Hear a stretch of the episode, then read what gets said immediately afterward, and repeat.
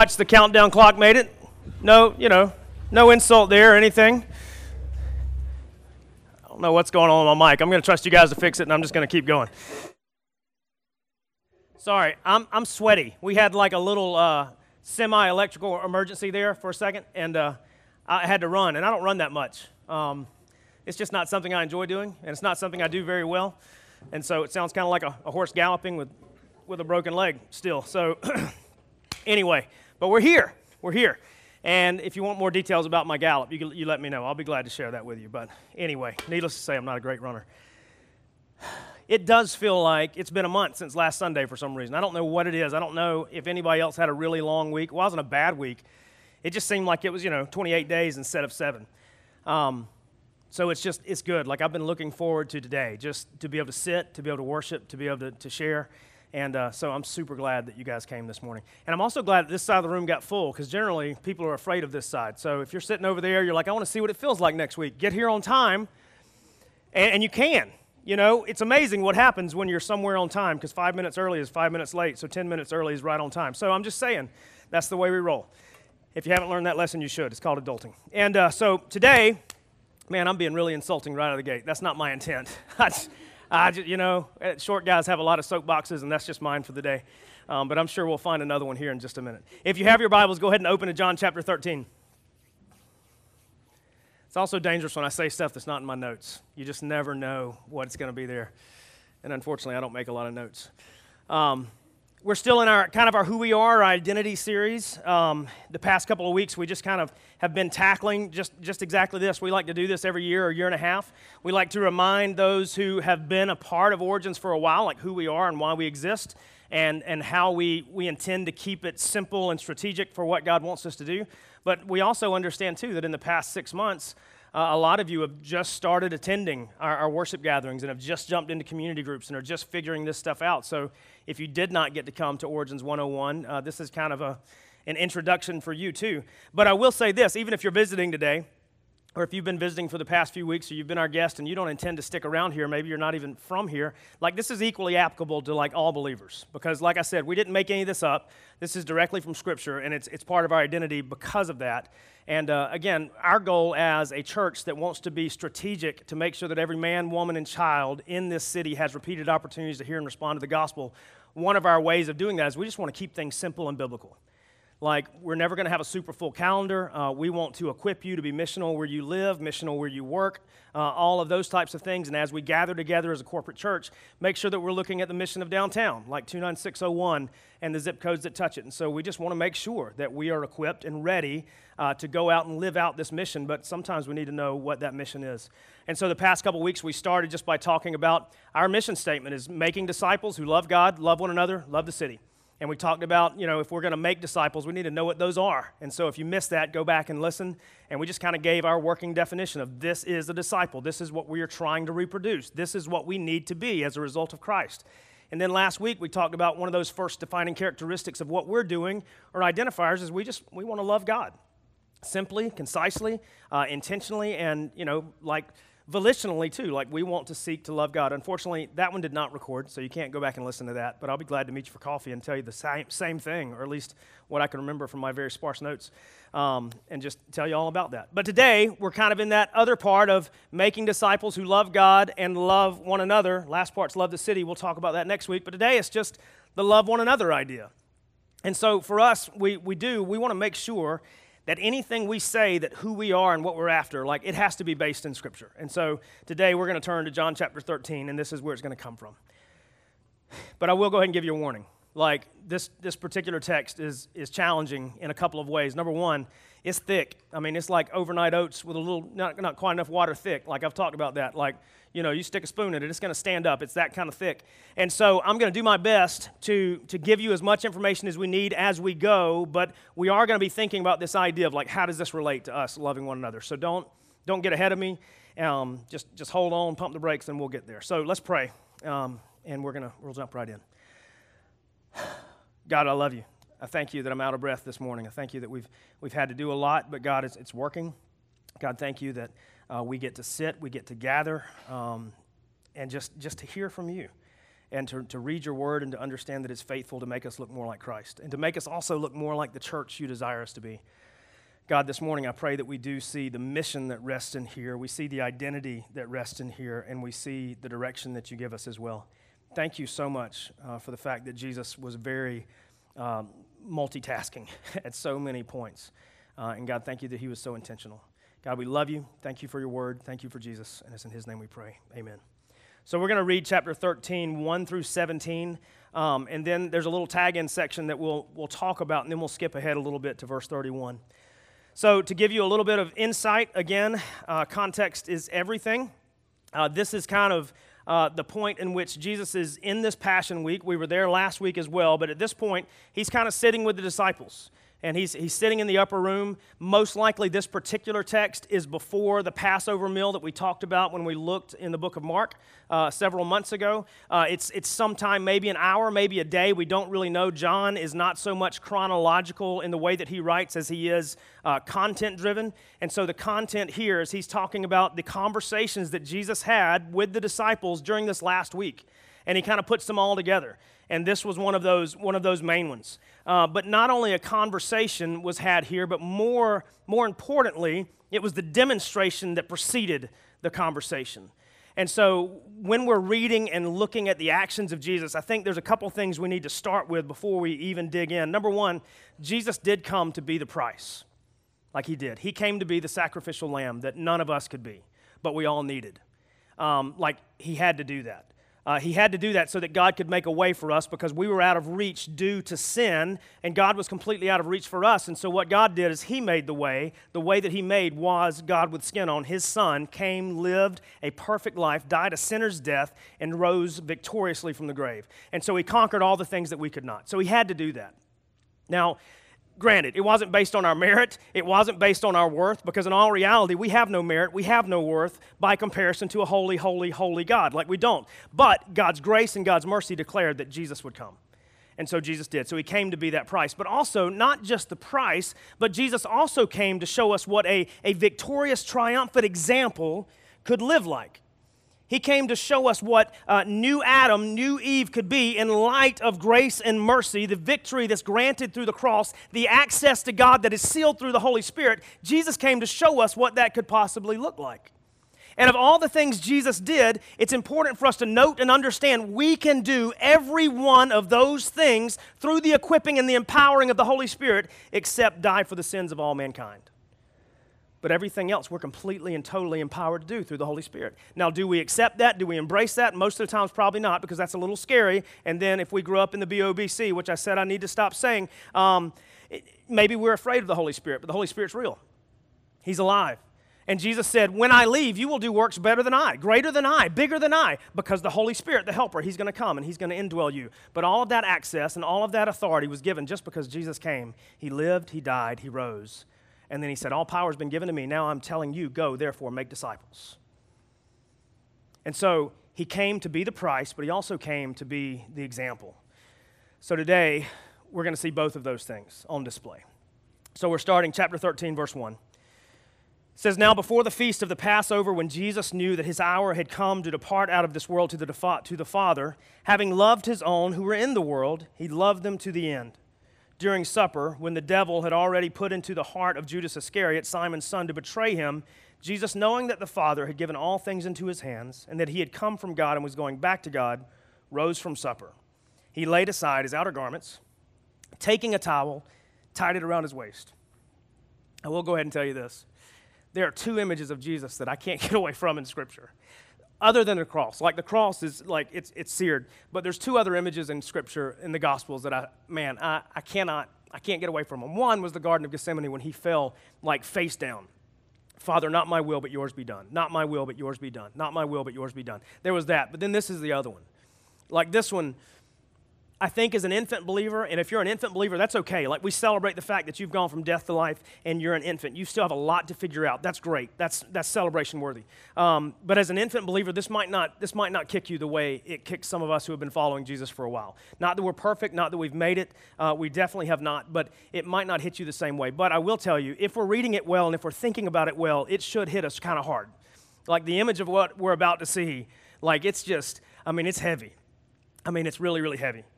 So let me start again in verse 4. He rose from supper, he laid aside his outer garments, and taking a towel, he tied it around his waist.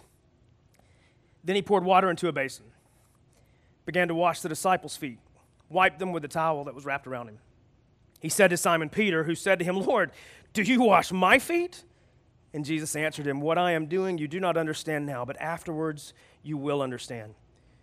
Peter said to him, You shall never wash my feet. And Jesus answered him, If I do not wash you, you have no share with me. Simon Peter said to him, Lord, not my feet only, but also my hands and my head.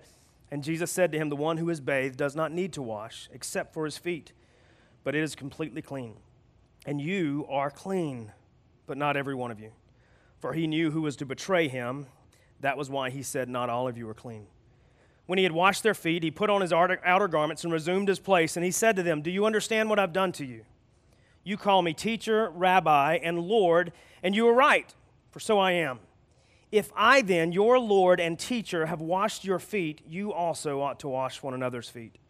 For I have given you an example that you also should do just as I have done to you.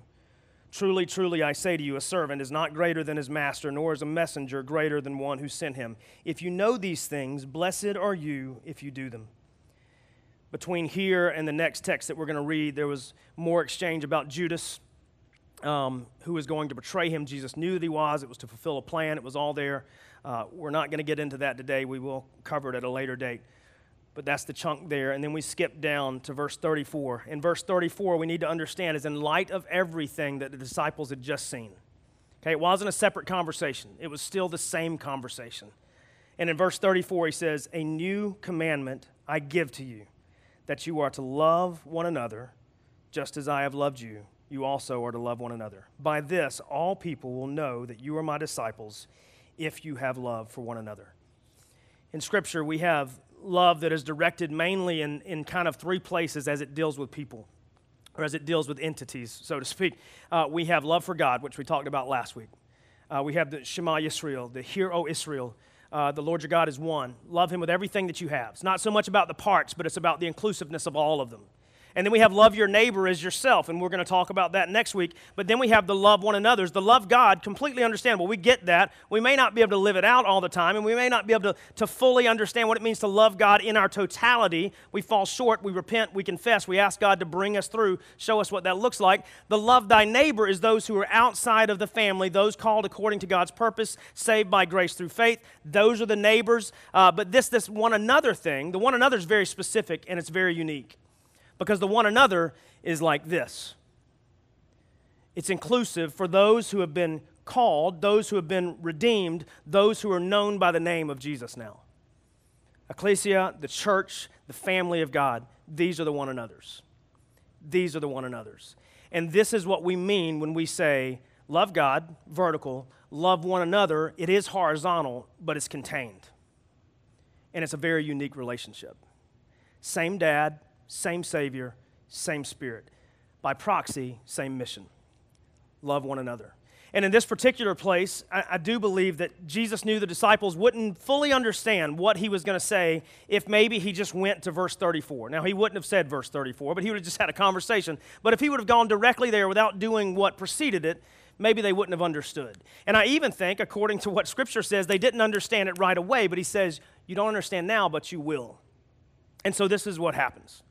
So they're in the upper room, they've already had their meal, um, and it was customary uh, to wash people's feet if they were your guest. Most of the time, you would do it at the beginning of a meal. You would do it when people came in because, you know, they, they walked around in, in, you know, less than Birkenstocks, and you walked everywhere, and your feet, they were dirty. And so you washed them, number one, because they were dirty, but you washed them, number two, symbolically to say, I'm here to serve you. I want to welcome you. Thank you for being in my home. Now, this wasn't Jesus' house. They borrowed, they borrowed this space to eat there, to do, the, to do the Passover, the new Passover, which we talked about several months ago. They borrowed the space. It wasn't there, but still, there were a lot of, there were about 13 people in that room at this point that we know of. There could have been some people on the periphery, but well, we don't know for sure, but we know that there were 13, Jesus plus the 12.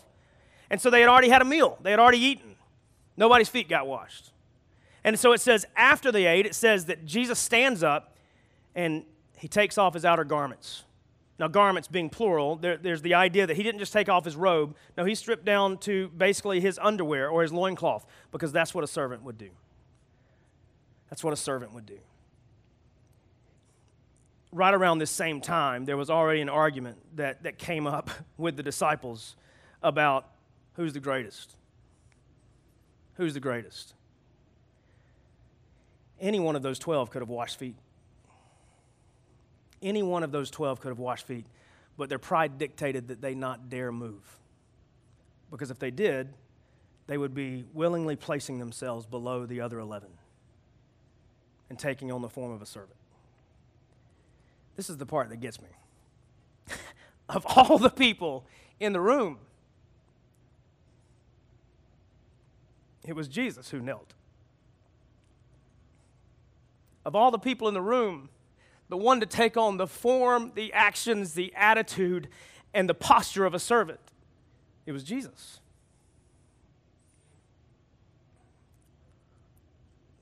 That should hit really hard. Understand the claims that had already been made by Christ. By his words, he was the I am. He was God. He was the Son of God. He was the messenger of God. He was the Messiah that had been waited for for hundreds of years. And of all the people in the room, he's the one that stripped down, wrapped a towel around his waist, and began to wash feet.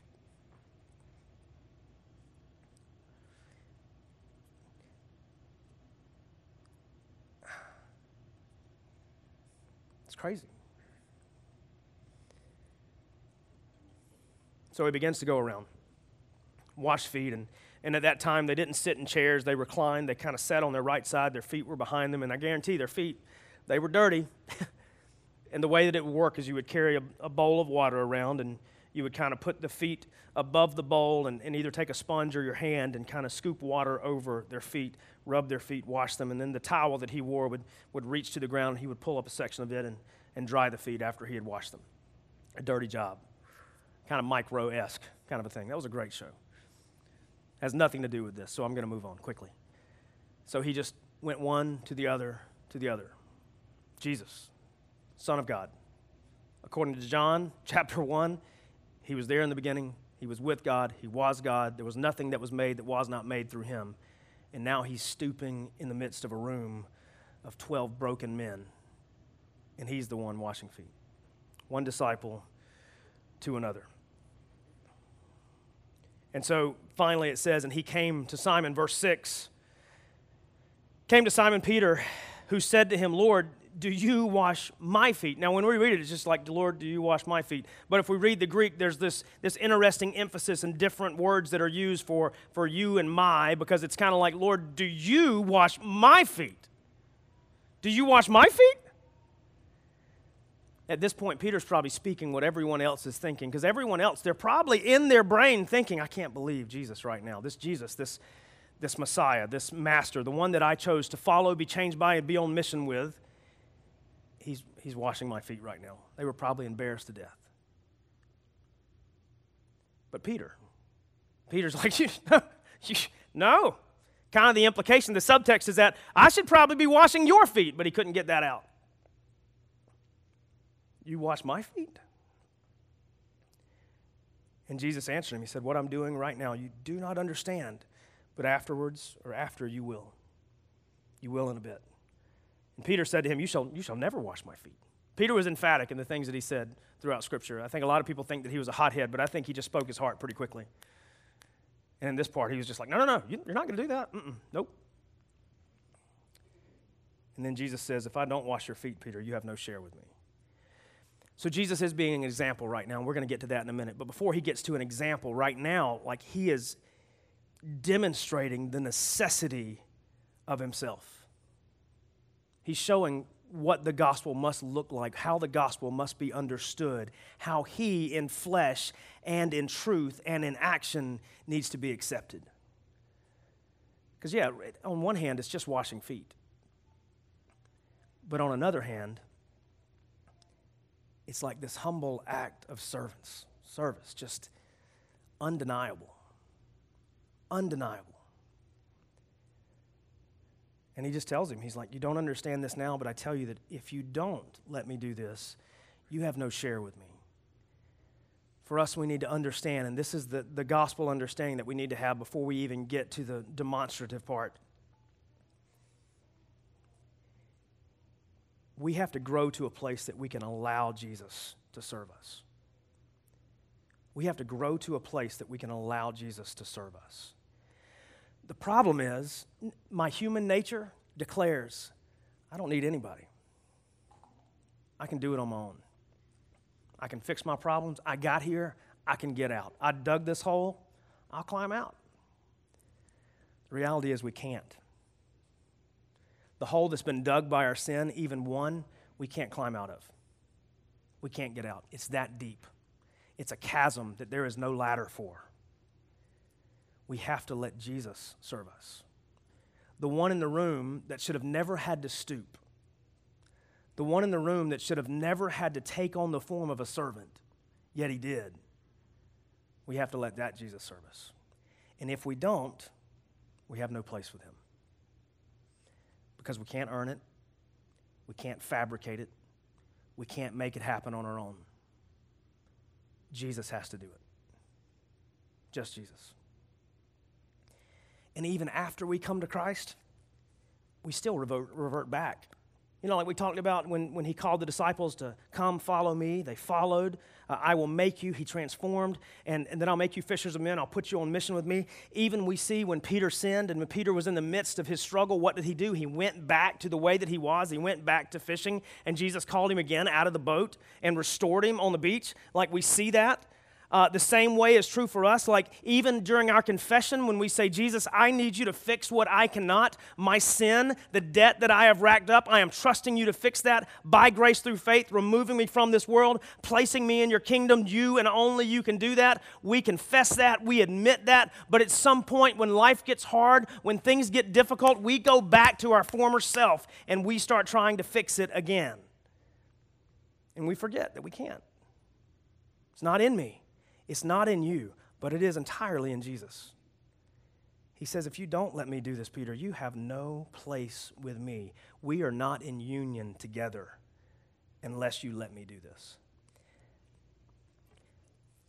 I sometimes believe that humility can be confusing because I think what we believe humility to be uh, in respect to others is placing ourselves beneath others. And that's entirely true. That's entirely true. But there's also this idea of humility that says, I will stop trying to fix myself and I will allow someone else to serve me. I will stop trying to fix myself and I will allow someone else to serve me. This is the humility that Jesus desires and requires in us. Because again, we can't fix our mess. We can't fix it. We can't undo it. Only He can. Peter, if you don't let me do this, you have no place with me. No place with me. Peter said to him, You shall never wash my feet. Jesus said, If I do not wash your feet, you have no share with me. Verse 9 Simon Peter said to him, Lord, not my feet only, but also my heads and my, my hands and my head. Jesus said to him, The one who has been bathed does not need to wash except for his feet, but is completely clean. And you are clean, but not every one of you. Now, this particular text vexed me for a long time. Just, I was like, I, I don't, I don't understand. What do you mean? So he went from salvation Unless I wash your feet, you have no place with me, you have no stead with me, there is no union with me. Uh, but then he's demonstrating what the gospel looks like there, but then he takes it a step further and he's going to demonstrate what sanctification looks like. So, one is justification, our big theoretical, I mean, theological words like justified. In order to be justified to God, we have to allow Jesus to die in our place. We have to trust in his life, his death, his resurrection to make us right with God. If we don't do that, we have no place with him. But then, even after we choose Jesus, even after we've given ourselves over to him, uh, even after all of those things, there's still this thing that we have to daily do, and it is our active part of sanctification, and that is allowing our feet to be washed. Our whole self has already been cleansed by the blood of Christ. He said, Those of you who have bathed, you don't need your hands and your head washed, like you're already taken care of. But your feet, your feet need to be cleaned. And so, in our day to day progression, even though we've been redeemed, we still encounter sin all the time. Hallelujah. What was that? We still we still encounter sin. Um, and so in this particular place, he's saying, okay, but you still need to take care of the feet, and I still need to do that for you. And the way that that works for us is when sin occurs, we go to Jesus. And just in the same way in which he redeemed us once and for all, he cleanses us of, of those circumstantial sins that come in our life and hinder our relationship with him. He says, Your head, your hands, you're clean. You've already been washed. You're good. Your feet, though, this day to day sin, this life to life struggle, it still needs to be addressed. 1 John 1 9 tells us if we confess our sins, God is faithful and just to forgive us of our sins and cleanse us of all unrighteousness. Those are our feet. Those are our feet. And that still needs to be addressed because we walk around day to day, to stretch this metaphor out as long as I can, we walk around day to day and we step in muck after muck after muck, and our feet get dirty. Our life gets dirty. Our relationship with God gets hindered by the junk that we step in, and it must be addressed because sin is real, sin is serious, sin interacts and affects us. And so, again, we confess, we repent, we let God restore through Jesus and only Jesus. So he said, Here's the nature of the gospel unless you let me serve you, unless you let me clean you, you have no stead with me. But even after I clean you entirely and thoroughly and eternally, you still need to come to me and deal with your sin. Let me wash your feet. Gospel. Pretty crazy. So it goes through all that, and that's the truth that I wanted to get through before we get to, to the who we are kind of idea of love one another, but it all, it all plays in. And then in verse 11, he said, For he knew that one was to betray him. That is why he said, Not all of you are clean. Verse 12 When he had washed their feet and put on his outer garments and resumed his place, he said to them, Do you understand what I've done to you? You call me teacher and Lord, and you're right, for so I am.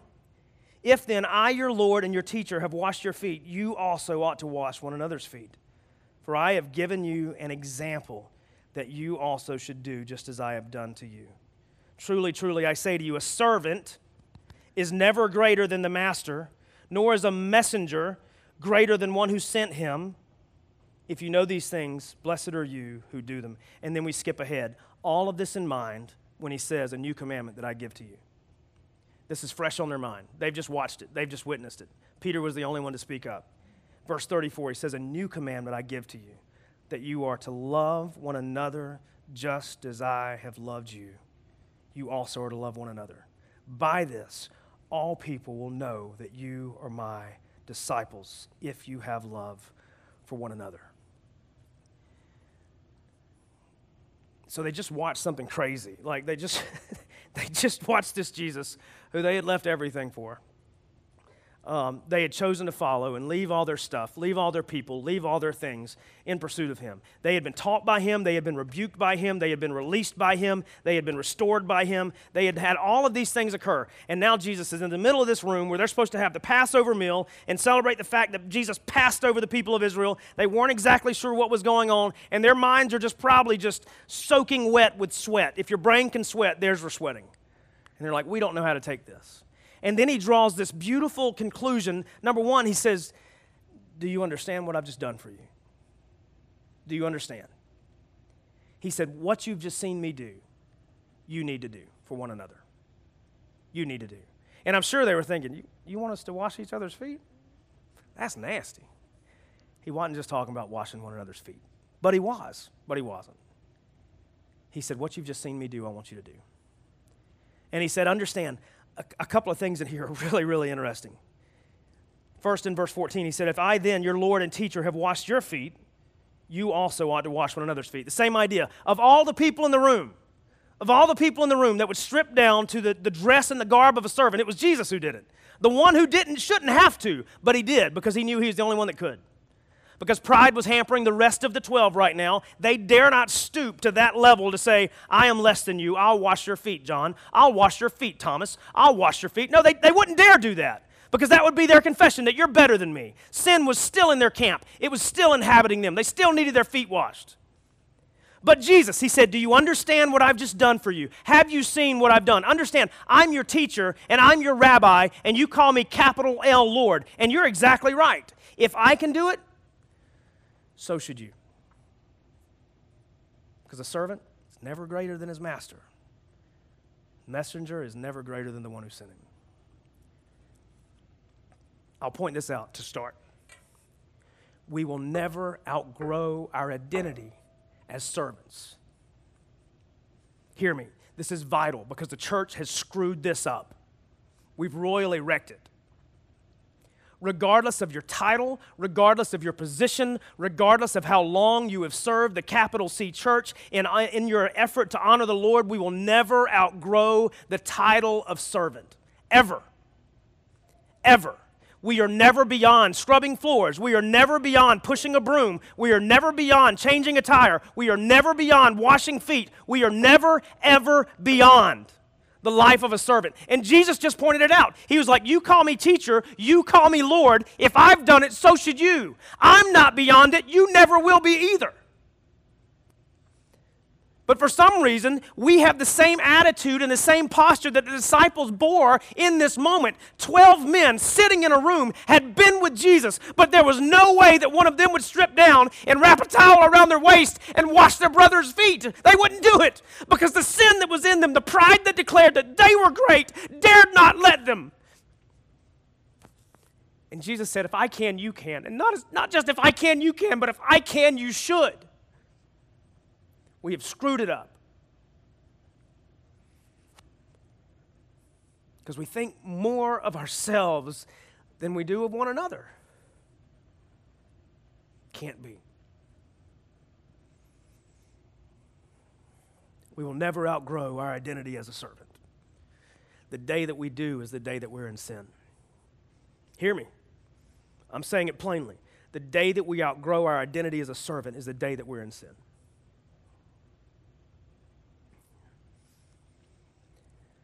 So he says to them, you, Do you understand what I've done for you? Do you get it? What I've done, you need to do. If I can do it, you most certainly can. You're never going to outgrow it. And then skip forward a little bit, he says, A new commandment that I give you. Not just that you wash one another's feet, but here's the bigger picture that you love one another. And they're probably sitting there, they're like, That's not new. That's not new. We, we've been hearing this since Leviticus. Here's the new part love one another as I have loved you just got real. Just got real, real. Like, love one another as I have loved you. They've just watched this man for a year, maybe two, do things that defied logic, defied sense. They watched God Himself stoop and crawl, not be exalted, quite the opposite, be ridiculed, be slandered. In just a few days, they would watch Him be put to death for their sin. And He said, I want you to love people like that. Not just people, but the family. Love people as I've loved you.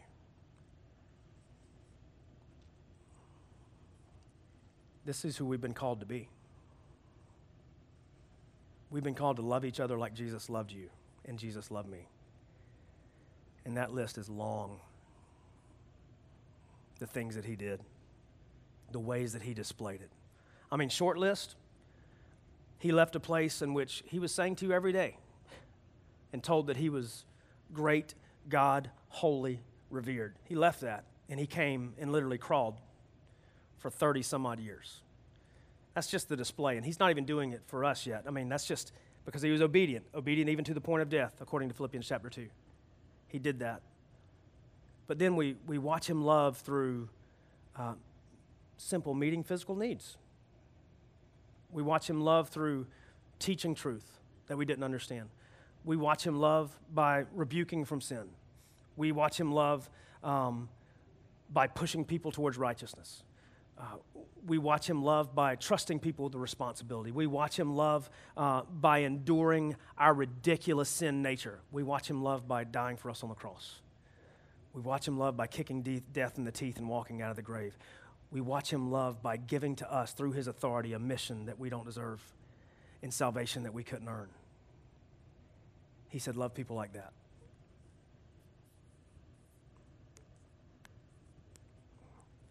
And then he even told us an effect. He said, A new commandment I give you that you are to love one another just as I have loved you, not the way that you would desire, but the way that I've loved you. Love people like that. And then he said, And by this, all people will know that you are my disciples if you have love for one another. He's like, And it won't just affect you. He said, It will affect everyone that sees it because they'll see me. Because what I'm asking you to do is not normal. It's not humanly. It's not man made. And it's not, it's, it's just crazy. to love people like that. He said, But that's what I'm asking you to do. That's what I'm telling you you need to do. That's what I'm commanding you to do. By the way, this wasn't a suggestion. He said, A new commandment I give to you. Not a recommendation, a commandment. I am telling you by the authority that's been given to me by God, I am the Son, the Spirit is coming to live in you. I am telling you to do it. And it's our choice to be obedient or not. But that's what we've been told to do. So what do we what do we do with all of this? I think the first the first thing before we even start about the the actions behind this or, or living out this commandment, I, I think we just have to start with exactly what we've talked about, like remember Jesus. Like we have to remember Jesus. Before we can even, even begin to start thinking about this and processing our way through this, we, we have to remember Jesus. Number one, um, He's the one that gives us access to this type of love. Like, again, this is not naturally in me. This is not the way that I'm born. I am flawed by sin from my birth. I am unable to love like Jesus because I don't know him as a result of my sin that I'm born into. I can't choose that. Jesus has to draw me. I have to respond by grace through faith and allow Him to radically change me. Not just make me a better version of myself, but according to Corinthians, like make me new. New.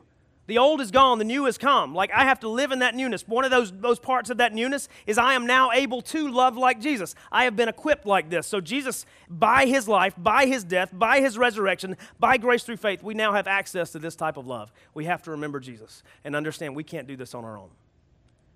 Okay, this is, this is not found in the self help aisle in Barnes and Noble. Can't do it because we will fail miserably. Even with Jesus, we're going to fail miserably, to be honest. But we're able to confess, we're able to repent, and we're able to go again. New mercies every day. Praise God. Remember Jesus. He's the one that gives us access to this type of love. But number two, He's also our example. Like if we're ever wondering, hey, what does this actually look like? What does this look like if we actually put feet on this kind of love? Well, it looks like Jesus. I'll just give it away. Like that's the, it, it looks like Jesus. Look at the way that Jesus lived his life in deference to other people, in reference to other people. Like this, this is the kind of love that we've been called to have. And that's the reason he said, A new commandment I give you. Love one another. He doesn't stop there, but love one another as I have loved you. That's how we're supposed to live. We remember that He's the one that gives us access, but He's also the one that's the example. He's the one that's already lived it out. He came to be the price, He came to be the example. We have to look to His example. And so that means, like, believe it or not, we, you, me, us's, we actually have to read the Bible to figure out who Jesus is. You can't just wait for Sundays to be told who he is. That means there's a responsibility placed on you to open and just read. If you've never done that, hey, Start in Mark, great place. Start in Luke, great place. Start in Matthew, great place. Start in John, a little more difficult, but still a great place. If you've never done it, just start. If you want to know what it looked like for Jesus to love people, then look at the way that he loved people. Read about it, learn it, pay attention to it, ask God to reveal things to you about it, make notes about it, just jump into it and figure it out. If you've been redeemed by Christ, the least thing that we can do is actually get to know this guy who redeemed us because we're not going to know him at the moment of our redemption, but we have an eternity to get to know him. And so it starts with that covenant relationship. So just, hey, get in there and, and figure it out. Gone are the days of waiting for the church to tell you everything that you need to know. Those days should have never been here, but unfortunately they were here for hundreds of years. We're not there anymore. You have it in your native tongue. You can read. Read it. And if you have questions, ask them. You know, these discipleship groups, they're a great way to do that, believe it or not. Community groups, great way to do that, believe it or not. Uh, your, your elders, uh, your community group leaders, your pastors, your staff, all of those people, great people to ask. Ask a question. Look to Jesus. He gives us the access to this type of love. He's also our example. So, what does this, what does this look like? For us, like here, here are the feet that are put on it as a result of looking to Jesus and as a result of us trying to live it out. I will tell you this from a missional stance, from how Origins functions, the entryway to this is what we call community groups. The entryway to this is community groups.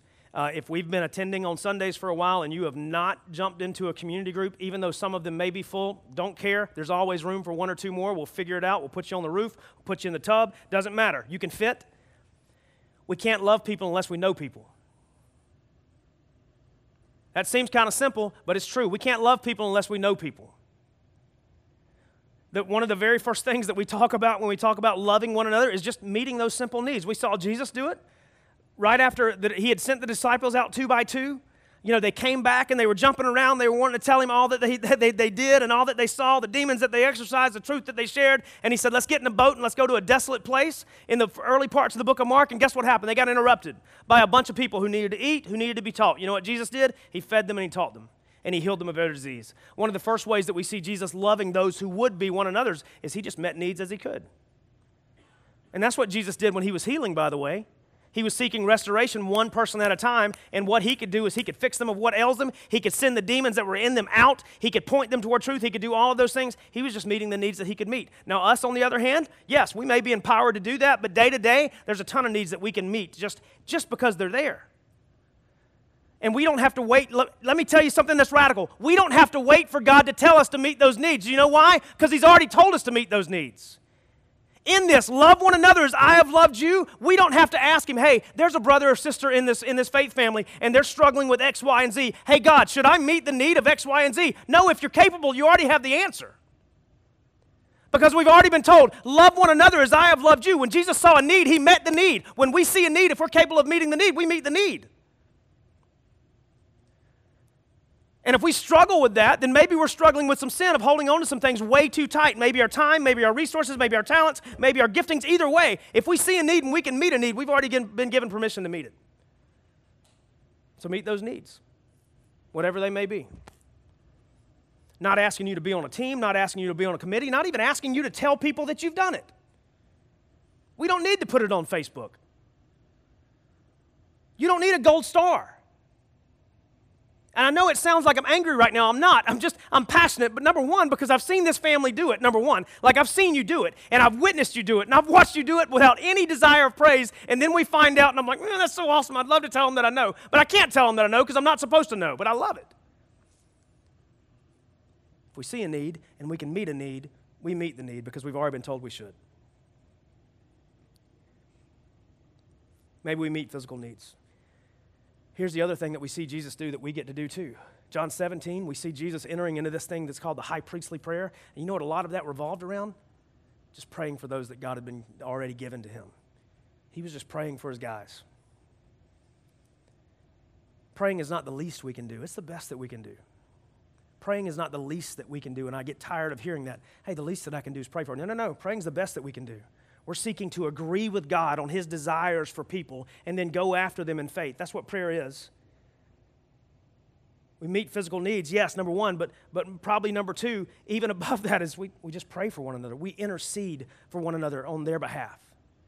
Maybe you don't have the physical means to meet a need, but you have the supernatural access to God who you can approach with boldness and understanding to pray on the behalf of that person that has a need, that God would take care of them. Now, granted, if we're praying for them to fix a need and we have the opportunity to meet that need and we're not doing it, uh, Scripture says something about that too. We're living in sin. Uh, but we're not, I'm not going to say that today. But see a need, we can meet the need, meet the need, but pray for the need. Pray for them. And maybe sometimes we even pray for people before they even have a need. We just, we just pray that God would take care of them, God would direct them, God would push them towards their identity in Him. Just intercede. That's exactly what Jesus was doing for his guys. He was just praying, uh, God, those who you've given me, protect them strengthen them, direct them. Maybe we just pray that for our brothers and our sisters. Hey, I'd love for you to pray that for me. I'll be honest, as your pastor, I will take those all day long. I will. And I'm, I'm not begging you and I'm not directing you, but I'm just telling you if anybody, I, I would love to have them. My wife, pray for my wife. I think the pastor's wife gets overlooked so often and, it, and it's, it's horrible, but she carries a ton of weight even with one arm right now. A ton of weight. Pray for my wife. I would, I would even ask you, pray for my wife before you pray for me. Pray for your community group leaders. Pray for the host of your community group. Uh, pray for those that you just met. Just spend time and just make a note. Do whatever you have to do to be intentional about it. Just, just write them down. Put them in your journal. Do whatever it is. Even if you've prayed for them for 13 weeks straight, pray for them again. It's okay. Again, for God to align our will with His, for us to believe in what He wants so much that we ask Him for it and then we pursue it. Prayer. Maybe we pray for them. Another way that we love each other is we push each other towards Jesus. We see Jesus doing that. We, we see him pushing others towards himself, and maybe it looked like pulling, but he was. He was he was pushing them towards himself by teaching, One way that we get to do is just like, um, just like the guy that Brandon Barrett, he came and he shared a couple weeks ago. He, he works for Mountain View Counseling. He says we all need counseling, but sometimes what counseling looks like is us just sitting across the table from a brother or a sister and them sharing what God has done in their life lately. This is the way we push each other towards Jesus. We share our lives with one another and what God's doing in our life. We start in Scripture. We reveal the truth that God is teaching us. We tell someone else so it's an encouragement, and so maybe they can use it, and then we watch what God does with it. And then we follow that up with prayer. Like we push each other towards Jesus. It's not complicated. It doesn't require a handbook or a playbook. Nope. It just requires relationship and God's truth and the Spirit indwelling in both. Push each other towards Jesus. Another way that we love each other is we pull, away, pull each other away from sin.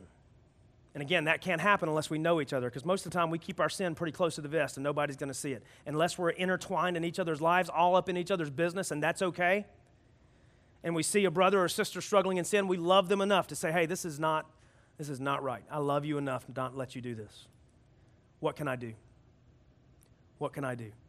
Even in 101, if you were one of the people that were there last week, we said that we function on relationships and not rules doesn't mean that we have this set list of rules and checklist and you transgress one of those, you're out. No, it means if you're transgressing one of these, we go and we sit down with you, brother to brother, sister to sister. So we say, We love you. We don't want you to do this because this is not God's desire, not God's intent. How can we help you get out of this? Do we need to have a conversation every day? Do I need to, do I need to come and visit you uh, during the day? What do I need to do? What do I need to do to pull you away from sin? Now, there's some stuff mixed in there. Number one, we have to be open with each other for this to occur. Okay, we can't lie to each other's face. No, I'm good. If somebody asks you how your life is, don't say I'm fine. Use real words, use that real adjectives. Tell each other, it's going pretty good. Man, it's going pretty bad. Uh, I'm struggling with this. I'm struggling with that. Um, I'm, I'm, being a terrible husband. I'm being a terrible dad. Uh, I've looked at things I shouldn't look at. I've let my heart go places they shouldn't go. Hey, if somebody asks, tell them. That way they know what they need to do. Confess your sins one to another. Uh, man, it's, it's good for the soul, brings about great power. Why? Because then we have access to actually do something about it. To agree with God, we don't want you living in sin. Let me help you. But it does go two ways. We have to confess, we have to be open, but pull each other away from sin. And then the last is this we spend. S P E N D. You're like, you talking about money? Money's in there. But so is time, so is effort, so is energy, so is gifts, so is money. It's all there. We spend. We spend. But if I put a parenthesis around all of these, I would, I would all call these there's one thing that we have to do before we can do any of this. We have to willingly choose to be the servant in the room. We have to willingly choose to be the servant in the room whatever room we're in, we have to choose to be the servant. We have to choose to be the one that places ourselves below everyone else. that's exactly what Jesus did. Jesus didn't deserve to be born in a manger. I mean, come on. He didn't deserve to be born in a pile of hay in a cave. Like, that's not Jesus. No, from the very get go, he placed himself as the least in the room so that he could redeem the true least in the room. He said, Love one another as I've loved you. For us to do any of that, we have to adopt his posture before we adopt his actions. We have to adopt his posture before we adopt his actions. And his posture was that as a servant, wherever he went. Wherever he went.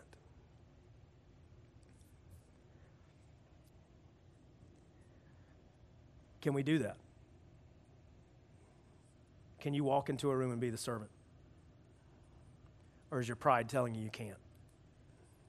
If that's the, if that's, if that's the, the answer, if your pride is telling you that you can't, let me, let me just go ahead and tell you. Here's what you do God, my pride is preventing me from serving you. I want to confess that to you. I want you to forgive me of that, and I want you to restore me to where you want me to be. There's the answer. And then we trust that He will, and we work towards learning what it means to be a servant.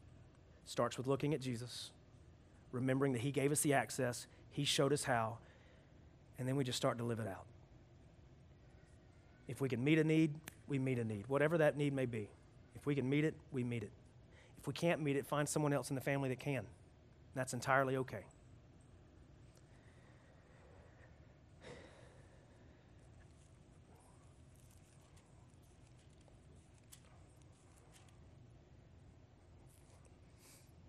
Day by day, attending temple together, breaking bread in their homes.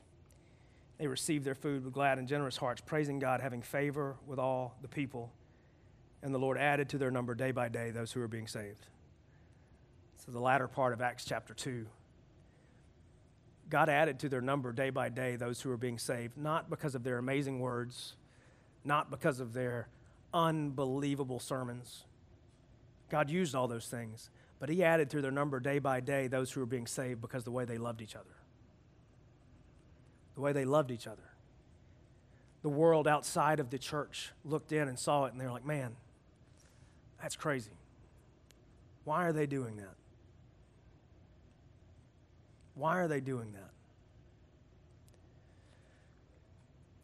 Because they understood that their family was different now.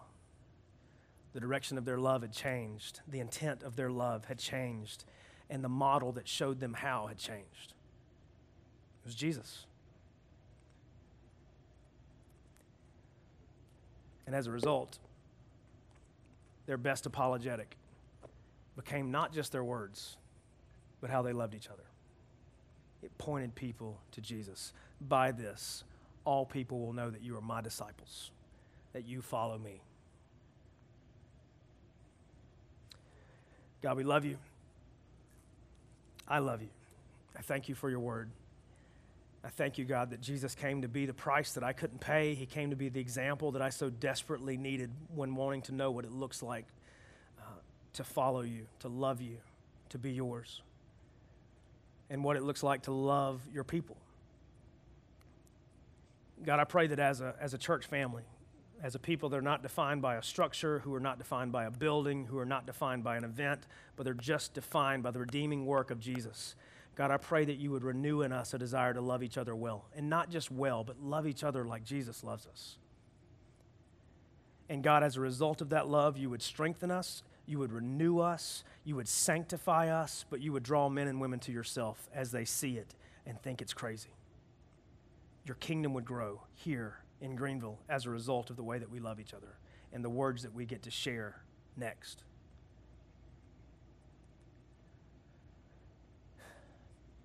God, as we spend the next little while in communion, I pray that we do just like one of the points. We remember Jesus.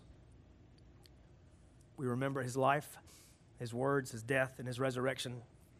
We think of him, and we also celebrate the fact that he's coming back to make all things right, to fix all the broken stuff that we deal with day to day, the stuff that gets our feet dirty.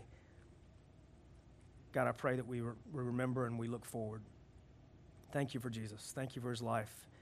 Thank you for his words, his death, and his resurrection. And thank you for him making us right with you. It's in his name we pray. So, for the next little while, as we have one more song, we have an open table for communion. If you haven't been with us before and, and taken communion with us, that means